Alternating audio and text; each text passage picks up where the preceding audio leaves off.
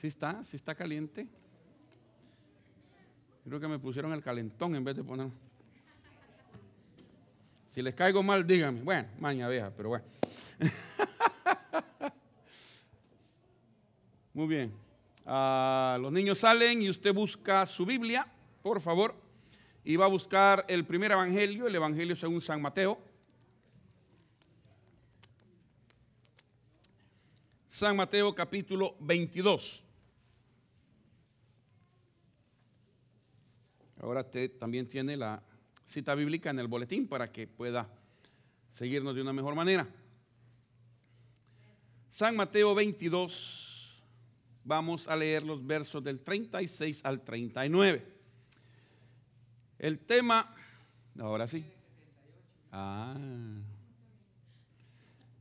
Póngamelo a 40, hermano. Póngamelo a 40, que los hermanos me vienen conmigo aquí al frente.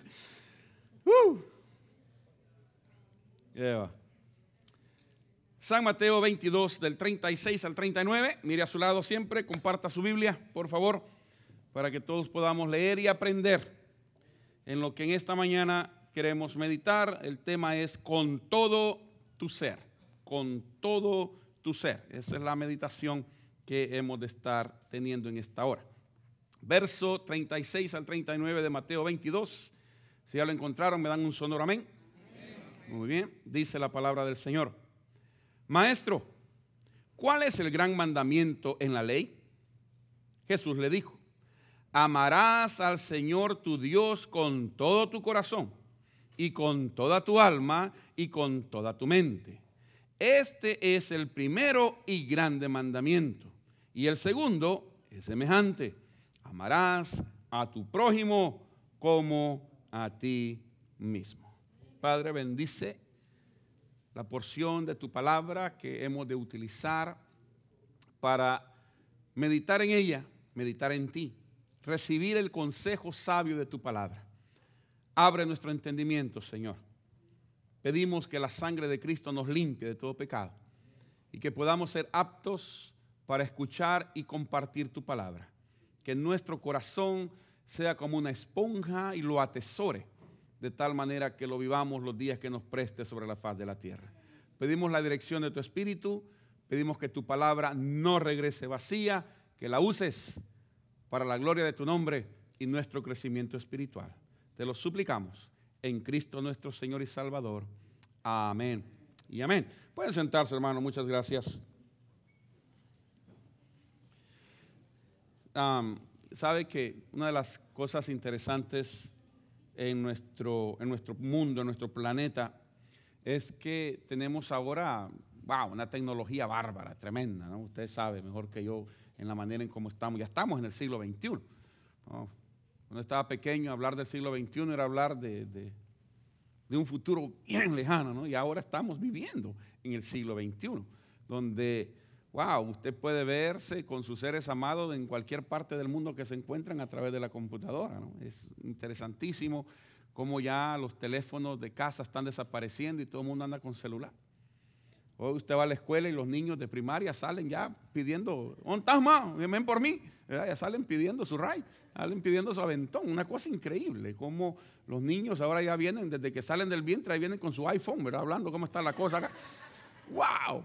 Es increíble la tecnología que tenemos hoy en día, y sigue dando, ¿no? Se están descubriendo grandes misterios. Esperamos en el Señor que un día no muy lejano descubran cómo detener el cáncer, cómo detener el SIDA, cómo detener esas enfermedades que han venido a ser una plaga que está consumiendo a la raza humana. Esperamos un día no muy lejano el poder glorificar el nombre del Señor al descubrir eso, y si no, pues que el Señor venga a recogernos y que se acabe toda esta situación de una vez por todas. Pero mientras tanto, pues luchamos por poder continuar sobre la faz de la tierra. Y aunque se están haciendo todas estas cosas y grandes descubrimientos, uno de los grandes enigmas es el mismo ser humano, porque aún no nos entendemos a nosotros mismos, porque aún no comprendemos. El cerebro del ser humano todavía sigue siendo un misterio. Lo estudian y lo estudian y lo estudian y siempre hay cosas nuevas, hay cantidad de situaciones que nadie las entiende, y entonces hay grandes estudios de cómo poder tratar de discernir, de comprender médicamente, científicamente hablando, lo que es el ser humano en sí. Y si usted piensa conmigo un momentito, nos vamos a dar cuenta que nosotros, todos los que nos ven en el internet, todo ser humano tiene distintas caras. Tiene distintos papeles que jugar los días que Dios le presta sobre la faz de la tierra. Cada uno de nosotros tiene distintas maneras de ser visto y de ver a otros. Yo siempre digo que una de las maneras fáciles de entender la Trinidad precisamente es viéndonos a nosotros mismos, ¿no? Fíjese, usted me ve como su pastor, mis hijos me ven como su papá, mi esposa me ve como su enemigo, como su esposo. Entonces, distintos papeles en una sola persona, distintas maneras de apreciarnos, pero somos la misma persona. Entonces, a veces caemos mal, a veces seguimos cayendo mal y de repente seguimos cayendo mal, qué sé yo. Entonces siempre andamos, todos tenemos distintas caras, jugamos distintos papeles, y no que seamos hipócritas, es que simplemente así es. O sea, yo puedo estar en el culto, dando el culto, dando el servicio, dando la predicación. Soy su pastor, por fe lo declaro y lo recibo, ¿verdad? Pero para Luis sigo siendo su tata. Y para Ruth sigo siendo su tata. Y para mi esposa sigo siendo su enemigo. O sea, si no cambia. Aunque estemos haciendo otro papel en ese momento, tenemos siempre las distintas caras. No me refiero en el sentido de hipocresía, sino en el desarrollo de cada uno de nosotros. Usted no pidió eso, simplemente así se va dando. Así se va dando, y tiene sobrinos, lo ven como tío, lo ven como tía, qué sé yo. Todos tenemos distintos papeles. Los griegos, que fueron un poco más inteligentes que las demás razas, se dan cuenta de muchas de estas cosas y dividen al ser humano en tres distintas áreas: cuerpo, alma y espíritu. Y de ahí entendemos que, pues, al igual que Dios, nosotros somos tripartitos, somos tres personas en una. Tenemos tres distintas maneras de vivir y de ser comprendidos y de comprender a otro. Entonces somos, en la filosofía y en el entender griego, nosotros tenemos tres distintas facetas que debemos de cumplir. Y siempre esperamos que las podamos cumplir de la mejor manera. ¿Es cierto? Necesitamos cumplirlas de la mejor manera posible. Cuando hablamos de adorar a Dios, que debe de ser el tema de toda la vida de cada uno de nosotros, dicho sea de paso, cuando hablamos de adorar a Dios, no podemos dividirnos. No podemos. Hay muchas enseñanzas, hay muchas parábolas. Leía un poco testimonio de un muchacho que se fue a una fiesta, y estando en la fiesta estaba en lo mejor del dancing, ¿verdad? Entonces lo ve otro compañero y se le acerca y le dice: óyeme, que tú no eres cristiano. Y se supone que los cristianos no mueven el bote. Ajá, no conoces mi iglesia. Le dice: no sé qué, eso es añadidura mía. Le dice: se supone, le dice, que los cristianos no hacen esto. Ah, no, le dice, yo mi cristianismo lo dejé en la casa y ahorita me vine yo. Esto no funciona así. Esto no funciona así. Mire, el día que usted recibió por fe a Jesucristo en su corazón, junto con su salvación, Dios le dio un uniforme. Dios lo vistió de un uniforme y le dio ciertas armas que usted va a cargar siempre. En este ejército nadie se quita el uniforme ni para dormir, ni para dormir.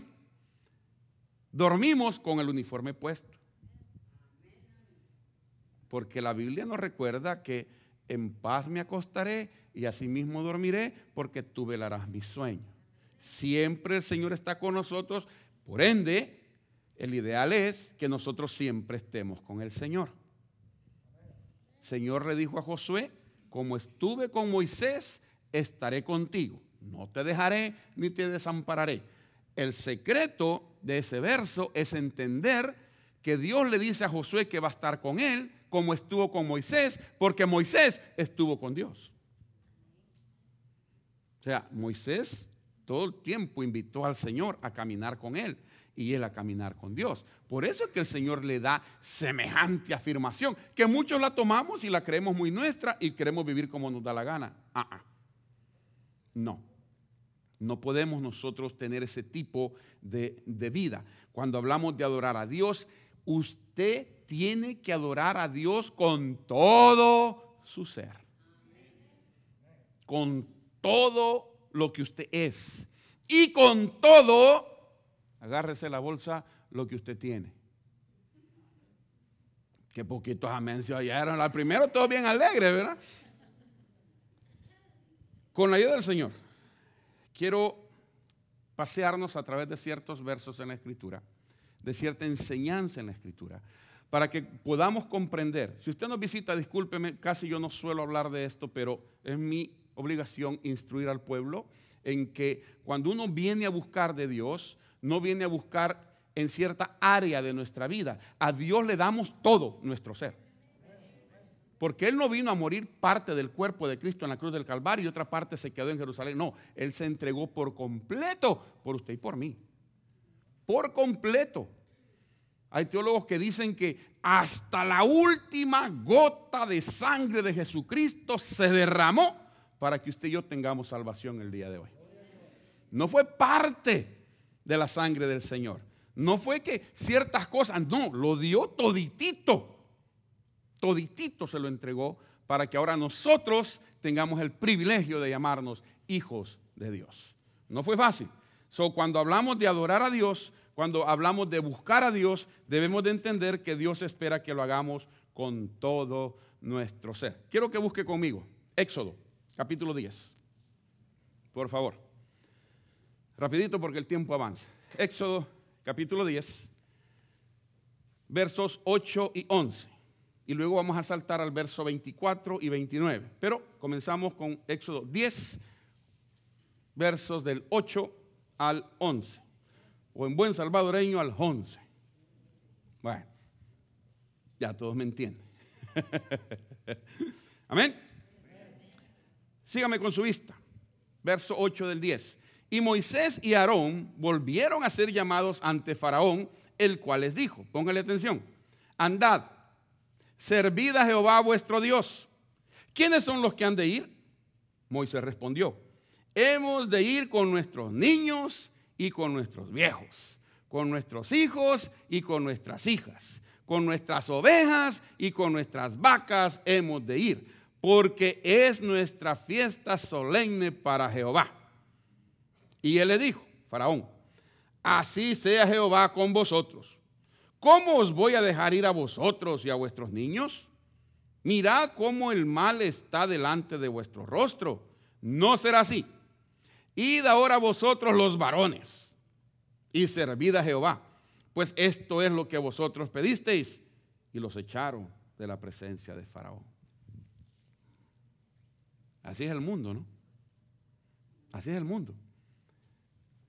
Moisés, Aarón se presentan y le dicen, dice Jehová, deja ir a mi pueblo para que me adoren, camino de 3 días al pie del monte Sinai.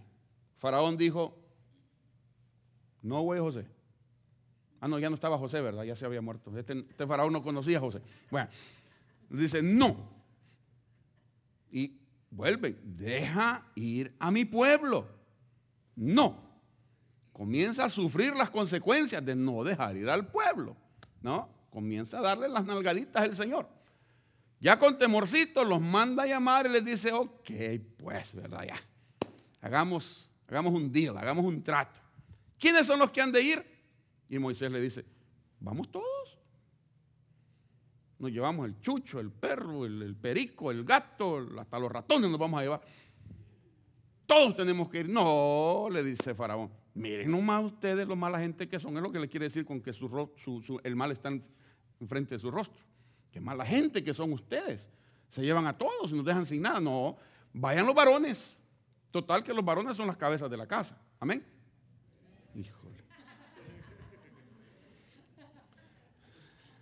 try. Vayan los varones. Vayan los varones y adoren a Dios. Pero solo los varones. Nadie más. Solo los varones. Todas las mujeres, todos los niños, todos los viejos, todos se quedan. Solo los varones con la fuerza suficiente vayan y adoren a Dios. Lo cual va en contra del plan de Dios que ya se nos presenta en el libro de los Hechos, en el capítulo 16, cuando el carcelero de Filipo le pregunta a Pablo, ¿qué debo hacer para ser salvo?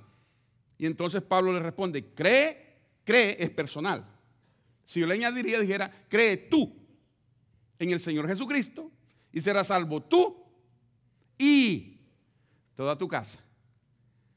La salvación no para en uno.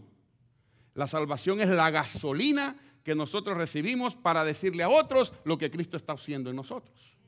O sea, cuando Faraón le dice, vayan solo ustedes, va en contra de lo que iba a venir a ser después la gran promesa de que todos los que creemos vamos a poder ser una antorcha en medio de la oscuridad para poder decirles a otros lo que Jesucristo significa y hace en cada uno de nosotros. No sé si me están siguiendo, hermanos. Cuando Faraón se confronta con Moisés y no los quiere dejar ir, hoy leemos los versos 24 al 29, para que ustedes puedan ver esa situación. Entonces Faraón, el mismo capítulo, entonces Faraón hizo llamar a Moisés otra vez, ¿verdad? Y dijo, id, servid a Jehová, mire aquí, solamente queden vuestras ovejas y vuestras vacas. Vayan también vuestros niños con vosotros. Y Moisés respondió, tú también nos darás sacrificios y holocaustos que sacrifiquemos para Jehová nuestro Dios. Nuestros ganados irán también con nosotros. No quedará ni una pezuña, porque de ellos hemos de tomar para servir a Jehová nuestro Dios. Y no sabemos con qué hemos de servir a Jehová hasta que lleguemos allá. Pero Jehová endureció el corazón de Faraón y no quiso dejarlos ir. Y le dijo Faraón, retírate de mí, guárdate de que no veas más mi rostro, porque en cualquier día que vieras mi rostro, morirás.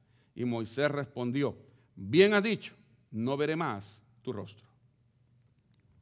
Ok, dice Faraón, entiendo, váyase a la familia pues.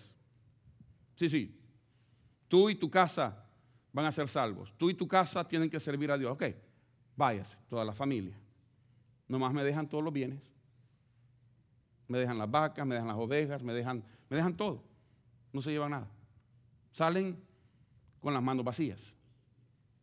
Ya Dios le había dado la promesa a Moisés. Cuando los saque, van a salir ricos. Lea bien esa parte, van a salir ricos. Porque dice la palabra que le quitaron todo el oro a Egipto. Salieron ricos. Porque Dios no nos manda a hacer un viaje si no nos prepara también para el viaje. Siempre nos prepara para el viaje. Entonces, cuando de repente lo vuelven a llamar, le dicen, ok, pues váyanse ustedes, pero me dejan todos los bienes. Le dicen, no, Señor. ¿Qué le vamos a dar al Señor? ¿Con qué vamos a hacer los holocaustos? Tú nos tienes que dar. Me llega aparte, fíjese. Tú nos tienes que dar para los holocaustos. Yo le pregunto, si usted es esclavo, ¿qué es suyo? Nada. Ni su vida es suya. Pertenece al amo. Si usted es esclavo, nada es suyo. Todo le pertenece a alguien más. Por eso es esclavo. Usted no puede decidir por usted mismo. Cuando la Escritura hace referencia a nuestra vida espiritual y dice que hemos sido esclavos del pecado, esclavos del diablo, quiere decir que el diablo era nuestro dueño. Nada nos pertenecía. Todo le pertenecía a él. Y muchos de nosotros hacíamos todas las cosas para agradarlo a él. Quizás involuntariamente, porque aunque uno sea un poco retrasado mental, uno se da cuenta que es malo adorar al diablo, pues.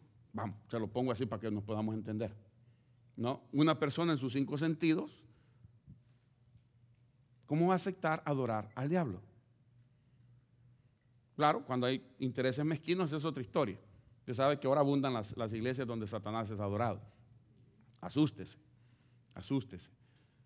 porque por todas partes están apareciendo. Una tremenda filosofía, una gran enseñanza que no lleva a nada más que a la muerte.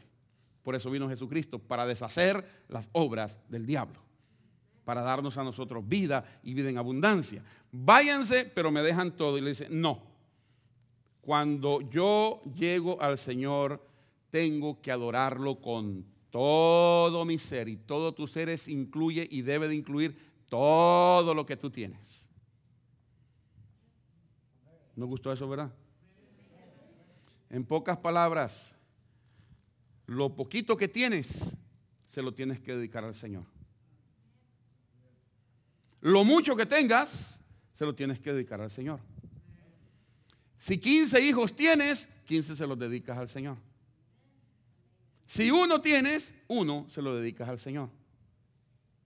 Cuando uno se da cuenta que cuando uno llega a Jesucristo, uno lo debe de adorar con todo su ser, eso incluye tu cuerpo, tu alma, tu espíritu, eso incluye tu persona, tu familia y tus amigos, eso incluye lo que tienes puesto, lo que tienes en la casa y lo que tienes en el banco. Amén. A veces están despiertos. Eso incluye todo. Por eso el tema es con todo tu ser, con todo tu ser. Hermanos, no hay mejor inversión que darle a Dios. No la hay, no la hay. Yo he escuchado muchos pastores que dicen, dele al Señor lo que al Señor le pertenece y Dios le va a dar más a usted. No, eso no dice la Biblia. Perdóneme, eso no dice la Biblia. Y si estoy equivocado, corríjame. Pero yo no encuentro que Dios diga, dame a mí lo que a mí me pertenece y yo te voy a dar un montón más. No, Él dice que abrirá las ventanas de los cielos y derramará bendiciones hasta que sobreabunden. Yo te pregunto, y lo hemos estado diciendo todo el día, ¿no es tu salud una bendición? ¿Cuánto cuesta mantenerte saludable? ¿Cuánto te cuesta mantenerte saludable? Y si tú le perteneces a Dios, tu vida, tu cuerpo, tu alma, tu pensar, tu sentir y todo tu ser está en la mano de Dios. Cuando dice bendiciones, no es que le va a crecer la bolsa y va a andar caminando con los grandes billetones por todos lados. No, no, hermano. Muchos hemos sido instruidos de mal manera, que la bendición de Dios es puro dinero. No, no. Si usted tiene abundancia de dinero, gracias a Dios, no se olvide de nosotros los pobres. Pero no se trata de eso. No es la bendición de Dios. Es bueno tener, no me lo tome a mal, es bueno tener indiscutiblemente. Todos quisiéramos tener la paz y la tranquilidad de saber que tenemos lo suficiente para cumplir con nuestras responsabilidades y ayudar al prójimo. Ya le voy a enseñar, ahí está el segundo mandamiento, ¿no es cierto? Y el segundo es semejante, amarás a tu prójimo como a ti mismo. O sea, con mis bienes yo puedo bendecir a otro. Con lo poco o lo mucho que tenga, puedo bendecir a otro. No es cuestión de que si tengo, doy. Ya le dije, hermano, nunca va a tener. Y esa filosofía es absurda, es tonta, que mucho evangélico tiene. Cuando yo tenga, le voy a dar. Nunca vas a tener. Si el chiste de la ofrenda, el chiste del diezmo, el chismo de darle a Dios es darle de lo que no tienes, para que Dios te siga supliendo y no te falte nada. La bendición no es monetaria, la bendición es familiar. No, hermano, para mí no hay nada más lindo que ver crecer saludables a mis hijos, que verlos crecer en el seno de mi casa, bajo mi autoridad, bajo mi cariño, bajo mi protección. Eso no tiene precio, señores. Eso no tiene precio. Porque yo he andado en las cárceles y en los hospitales, no por mis hijos, sino por otras personas que con el correr del tiempo entienden, corrigen, buscan y entonces le dan a sus hijos la vida que ellos quisieron tener un tiempo atrás. Pero hermanos, yo no sé lo que es irme a desvelar a la cárcel una noche porque mi hijo está preso. Y eso para mí es bendición. Eso para mí es bendición. No estoy criticando a nadie, no me lo tome a mal. Lo que estoy tratando de decirles es que hay cosas que el dinero no puede comprar. No las puede comprar. Y a veces nosotros o nuestros hijos sufren por su misma rebeldía. Y cuando son rebeldes, déjelos. Déjelos. Mire, dele gloria a Dios, de verdad, padres de familia, dele gloria a Dios que no vivimos en el Antiguo Testamento. ¿Cuántos tienen hijos rebeldes? El mío es bien rebelde, usted. Todavía está conmigo, pero es rebelde. Y la otra igual, usted la ve, ay, la Angelita, ¿no? Una gran rebelde también. No se crea. No se crea las caritas, que usted no sabe lo que hay detrás de la carita. Todos somos rebeldes, es que todos somos rebeldes por naturaleza. Todos somos rebeldes por naturaleza. Entonces, cuando vemos esa rebeldía en nuestros hijos, yo le digo al Señor, gracias, porque vivimos en el tiempo de la gracia. Porque si no, tendríamos una puntería que para qué le cuento. La Biblia dice, si alguien tiene un hijo, una hija contumaz y rebelde, ¿le suena familiar eso? Contumaz y rebelde, o sea, testarudo, necio, lo repriman, le enseñan, y si no hace caso, le pida ayuda a los ancianos del pueblo para que le ayuden a corregirlo, y si no lo corrigen, lo agarren, lo saquen de la ciudad y lo agarren a pedradas. Usted, palabra de Dios, señores, palabra de Dios. Si tu hijo, dice el Señor, es contumaz y rebelde, lo agarras, tratas de corregirlo, y si no, me lo sacas al patio allá de fuera de la ciudad, y mire, puro tetuntazo, dicen allá en mi pueblo. Agarrarlo a ladrillo. Por eso le digo, abrí una puntería, porque con tantos rebeldes que tenemos hoy en día, ya habíamos practicado todo. Tuviéramos, pero una puntería tremenda. Dele gracias a Dios que vivimos en el tiempo donde Dios nos da sabiduría para tratar de disciplinar a nuestros hijos. No con pedradas, una que otro palazo de vez en cuando, un chancletazo de vez en cuando, pero dice la Biblia que la vara a tiempo es buena. La vara a tiempo es buena. Y usted sabe, las madres latinas,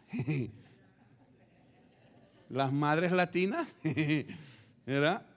No conocían ese verso, pero bien que lo practicaban. Porque cuando se enoja le avientan lo que tengan en la mano. Cuchillo, taza, lo que sea. Y tienen un pulso. Muchos tenemos cicatrices por algún lado de un tazazo que nos aventaron, ¿verdad? Pero hermano, cuando venimos a adorar a Dios, déjeme volver al tema porque me voy a salir. Venimos a adorar al Señor con todo lo que somos. Recuerde, todo su ser recibe bendición. Porque usted puede estar físicamente bien, pero le pueden faltar 10 para el peso. Usted puede estar físicamente y psicológicamente bien, pero tener un gran dolor sentimental en el corazón. Por eso Dios cuida de tu cuerpo, de tu alma y de tu espíritu. Porque todo nuestro ser tiene que estar en la mano del Señor. Y así Él toma cuidado de nosotros. Ahora, perdóname si a alguien le va a caer, porque sé que a alguien le va a caer. Porque hay mucha gente, y algunos de ellos están aquí, que se excusan y se esconden en aquello de que ya estoy muy viejo para servirle al Señor. ¿Ha escuchado usted por ahí?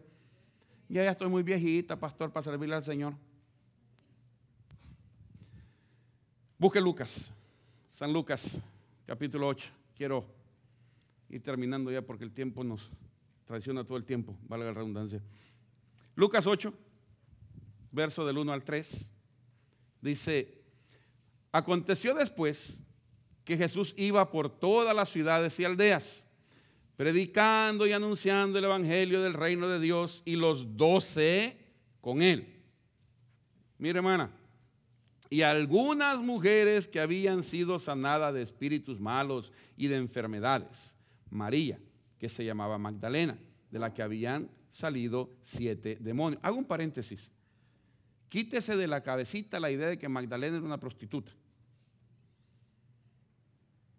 Porque eso no es lo que dice la Biblia. Muéstreme dónde dice la Biblia que Magdalena era una prostituta. No lo dice. ¿Qué dice? Lo que estamos leyendo. Que de ella el Señor había sacado 7 demonios. O sea, estaba bien cargada la muchacha. 7 demonios. Algunos asumen que la mujer que fallaba en adulterio y por eso la trajeron, que esa es María Magdalena. La Biblia no dice eso, y eso es chisme de los demás que le trajeron ahí.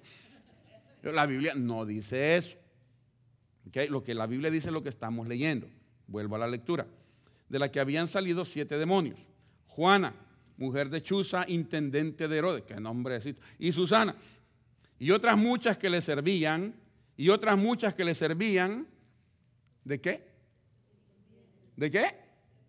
Ah. ¿Cuándo puedo dejar de servirle al Señor? Nunca. Pastor, no tengo la salud ni la energía, pero tienes el par de pesos que pueden servir para que la cosa funcione.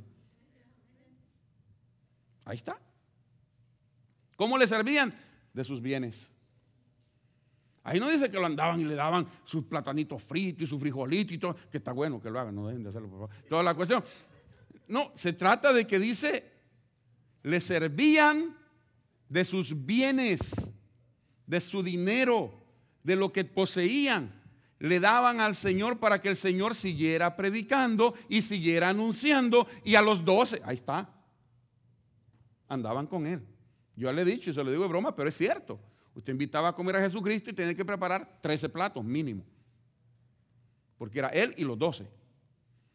Ahora, si le añade que María lo acompañaba y los otros, no, ya la cosa se hacía party, ¿verdad? Era una fiestona la que hacía, pero nunca andaba solo. Cuando hablamos de servirle al Señor y de adorar al Señor con todo nuestro ser, incluye que le vas a llevar las vacas, le vas a llevar las ovejas, le vas a llevar todo lo que compone tu ser, porque con todo hay que adorar a Dios. No hay excusas, hermanos. Metas esto en la cabecita. No hay excusa para no servirle al Señor. Mire, conozco una hermana, no sé si la hermana Yolanda la conoce. Es una predicadora de iglesias pentecosteses, pero con aquel fuego que tiene del Señor. La cuestión es que ella predica así. Su brazo lo carga con una cosa que le apoya en la cadera. Su boca está torcida. Su ojo está caído, no lo puede cerrar, y ella anda así y camina un poco chueca de su pie. Así predica la hermana. Así predica la hermana. Usted le ve la otra parte y se ve que la hermana en su tiempo mozo, ¡ah! Cosa seria, usted. Chulada de muchacha. No. Yo con la mitad de esa me caso sin ningún problema. Cosa seria. Cosa seria. O sea, se ve que la muchacha fue una mujer preciosa, bonita, bonita. Pues yo qué culpa tengo que me gustan las mujeres bonitas, porque se ríe. Va. ¿A usted no le gustan las muchachas bonitas? No, las mujeres no digan nada, a los varones estoy preguntando. A los varones les estoy preguntando. Ah, pues, cuidado con eso. Ella en su testimonio dice: Dios me llamó a predicar el evangelio desde joven, pero yo siempre fui rebelde al llamado de Dios. Siempre fui rebelde al llamado de Dios. Yo cuando la escuché a ella se me venía a la cabecita aquello que yo siempre digo: Dios te invita y cuando no haces caso te manda a llamar, te manda a traer. Y dice la hermana que como no le hizo caso por las buenas al Señor, la mandó a traer y tuvo un accidente y quedó así. Y en la cama del hospital oyó la voz de Dios que le dijo: así me vas a servir. No quisiste servirme con todas tus propiedades, así me vas a servir ahora. Y la hermana tiene años de predicar el evangelio así. No hay excusa para dejar de servirle al Señor. No hay edad para dejar de servirle al Señor. No hay edad. Pregúntele a Abraham. 100 años. 100 años. Imagínense. Sara 90. Y Dios le dice: vas a tener un hijo. ¡Ay! Dijo: ¿cómo no, chulo? Dijo: ya voy a salir yo embarazada. Si hasta la costumbre de la mujer ya perdí. Ella lo dice. Si hasta la costumbre de la mujer ya no la tengo. Y Abraham le dijo: pues, a ver cómo va con esta vieja, porque no sé cómo va a estar la cosa. Y es tanto así que la misma mujer le dice, yo creo que no es así, viejito, le dijo. Mejor métete con Lagar, le dijo. Y el viejito, bien, no, mi hija, si yo contigo. ¿Cuál? Corrió. No, se fue contentito, parecía Chucho en Casa Nueva, ya quedó contento, ¿eh? Para todos lados. No, hombre, olvídese. Rapidito le hizo caso. Y hoy estamos pagando las consecuencias de no haberle creído a la promesa del Señor. Hoy pagamos nosotros las consecuencias de toda esa situación. Y si no me cree, mire cuánto estamos pagando por la gasolina. ¿O no? Es decir, todo tiene sus consecuencias después. O sea, Abraham, de alguna manera, es el ejemplo clásico para que nosotros veamos que no importa el tiempo ni tu edad, si Dios te va a usar, te va a usar. Y le tengo una novedad, Dios te quiere usar todo el tiempo. No puedo ir, manda. Pastor, yo no puedo ir para Mexicali. Mande su ofrenda, que haya bien recibida también. Ni un amén. Mire, allá el hermano Esparza, no se preocupe, él hace el trabajo. Todo lo que necesita es que usted y yo lo apoyemos. Y le digamos, hermano, no estás solo. Porque es bonito decir, vaya hermano y que Dios le ayude. No, no, hay que darle frijoles y agua y aunque sea para una sodita para allá. ¿O no? La Biblia dice, cuando alguien venga a ti y le diga, ay hermano, yo voy a orar por usted, que el Señor lo bendiga, que le vaya bien. Santiago dice, pero si tienes algo en la bolsa que darle, no se lo das, te cuenta por pecado a vos. Bueno decirle, hermano, vaya con Dios, mira, aquí está un platito de frijoles y un par de pesos y vaya con Dios y siga usando para la gloria del Señor. Así sí vale la pena.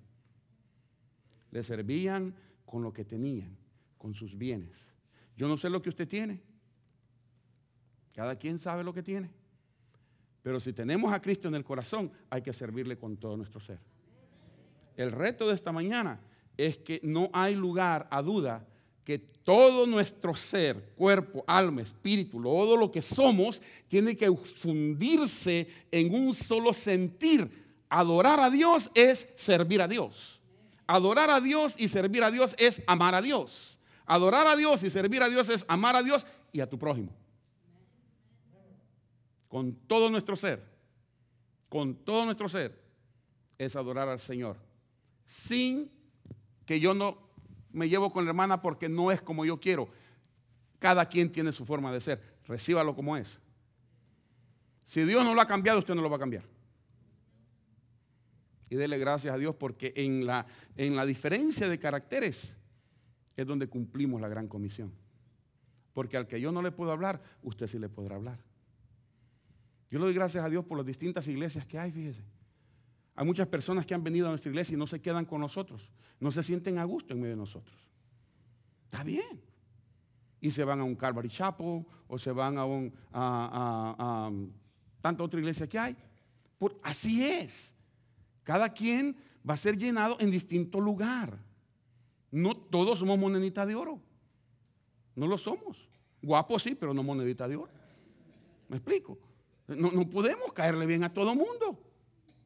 Hay ministerio para cada quien. Hay cada cual para cada quien. Venimos, predicamos y mientras prediquemos al mismo Jesucristo, gloria al Señor. Porque de eso se trata. Quien salve es Jesucristo, no es la iglesia. Quien perdone es Jesucristo, no los pastores, ni los curas, ni nadie más. Quien perdona se llama Jesucristo. Porque después de todo fue el que murió en la cruz del Calvario. Nadie más lo ha hecho más que Él. Cuando hablamos de darle con todo nuestro ser, es amar a Dios, servir a Dios, amar a nuestro prójimo también es servir a nuestro prójimo. Porque cuando se ama, se sirve. Por eso la Biblia nos dice que de tal manera nos amó Dios, a usted y a mí, que envió a su Hijo para darnos ejemplo de lo que se debe de vivir, para que todo aquel que en Él cree no se pierda, mas tenga la vida eterna. Cierra sus ojos un momentito, por favor. Incline su rostro un momentito, ya casi nos vamos.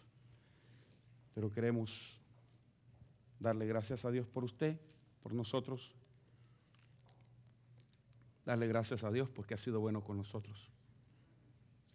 Y decirle a usted que pueda estar en medio de nosotros que aún no ha conocido el amor de Dios a través del sacrificio de Cristo Jesús en la cruz del Calvario. Para usted, para usted, para usted es esta invitación. La Biblia dice en Apocalipsis 3:20, he aquí, yo estoy a la puerta y llamo. Si alguno oye mi voz, abra él la puerta y entraré a él y cenaré con él, con ella y él conmigo. Esa puerta es tu corazón. Tú quieres conocer a Dios, tienes que abrirle tu corazón. Dios te conoce a ti. Dios sabe quién tú eres. Dios conoce tu necesidad. Dios sabe la intención de tu corazón. Él te tiene en su mano. Lo que Él quiere es que tú le conozcas a Él. Es que tú le recibas a Él. Es que tú abras tu corazón a Él. No vas a cambiar de iglesia. No vas a cambiar de religión. Es permitirle a Cristo Jesús que venga y posesione tu corazón para que haga de ti conforme su gracia y su voluntad. Si esa persona eres tú, si nunca le has entregado tu corazón a Jesús, yo te invito en esta hora, ahí donde estás, a simplemente poner tu mano hacia arriba y decir, yo quisiera darle mi corazón a Jesús. Yo quiero conocerle y reconocerle a Él y recibirlo en mi corazón como mi Salvador, como mi guía. Si esa persona es usted, no se vaya de este lugar sin darle su corazón a Cristo Jesús. Entrégale todo tu ser, como Él se entregó por amor a ti. Por ti vino a morir, por ti vino a expirar en la cruz del Calvario. Para ti es la promesa de perdón de pecados y vida eterna. Habrá alguien con nosotros en esta hora que levantando su mano, ahí donde se encuentra, simplemente levantando su mano, dice, yo quisiera darle mi vida, darle mi corazón a Cristo Jesús. Habrá alguien con nosotros. Habrá una persona en medio nuestro. Levanta tu mano. Permítenos orar contigo y por ti. No queremos avergonzar a nadie, todo lo contrario. Nos alegramos y glorificamos al Señor. La Biblia dice que hay fiesta en los cielos cuando un pecador se arrepiente. ¿Por qué no darle el gozo a Dios de saber que le estás conociendo y reconociendo como tu Salvador, como tu Señor? Por última vez, habrá una persona en medio nuestro. Ven a Jesús. Dios te ama. No es casualidad que estás en medio de nosotros. Dios te trajo porque te quería decir cuánto te ama y lo lindo que Él tiene para ti si tan solo abres tu corazón. Abre tu corazón e invita a Jesús. Habrá alguien con nosotros ahora. Habrá una persona en medio nuestro. Señor, qué bueno es poder hablar con libertad de tu amor, de tu gracia y del perdón que podemos recibir al poner nuestra fe en tu Hijo Jesucristo. Gracias porque podemos entender a través de tu palabra lo que tú pides de cada uno de nosotros. Y lo que tú pides es todo nuestro ser para que podamos ser bendecidos y ser de bendición. Síguete moviendo en medio de nosotros. No nos dejes en paz hasta que nuestro corazón esté en paz contigo. Permite que aquel que nos ha escuchado, que aquella que nos ha escuchado y aún no ha tomado esta linda y sabia decisión, le concedas en tu gracia que vuelva a escuchar tu palabra y pueda reconocer que Jesucristo es el Señor. Creemos esto y lo confesamos y lo dejamos en tus manos en el nombre precioso de Jesús.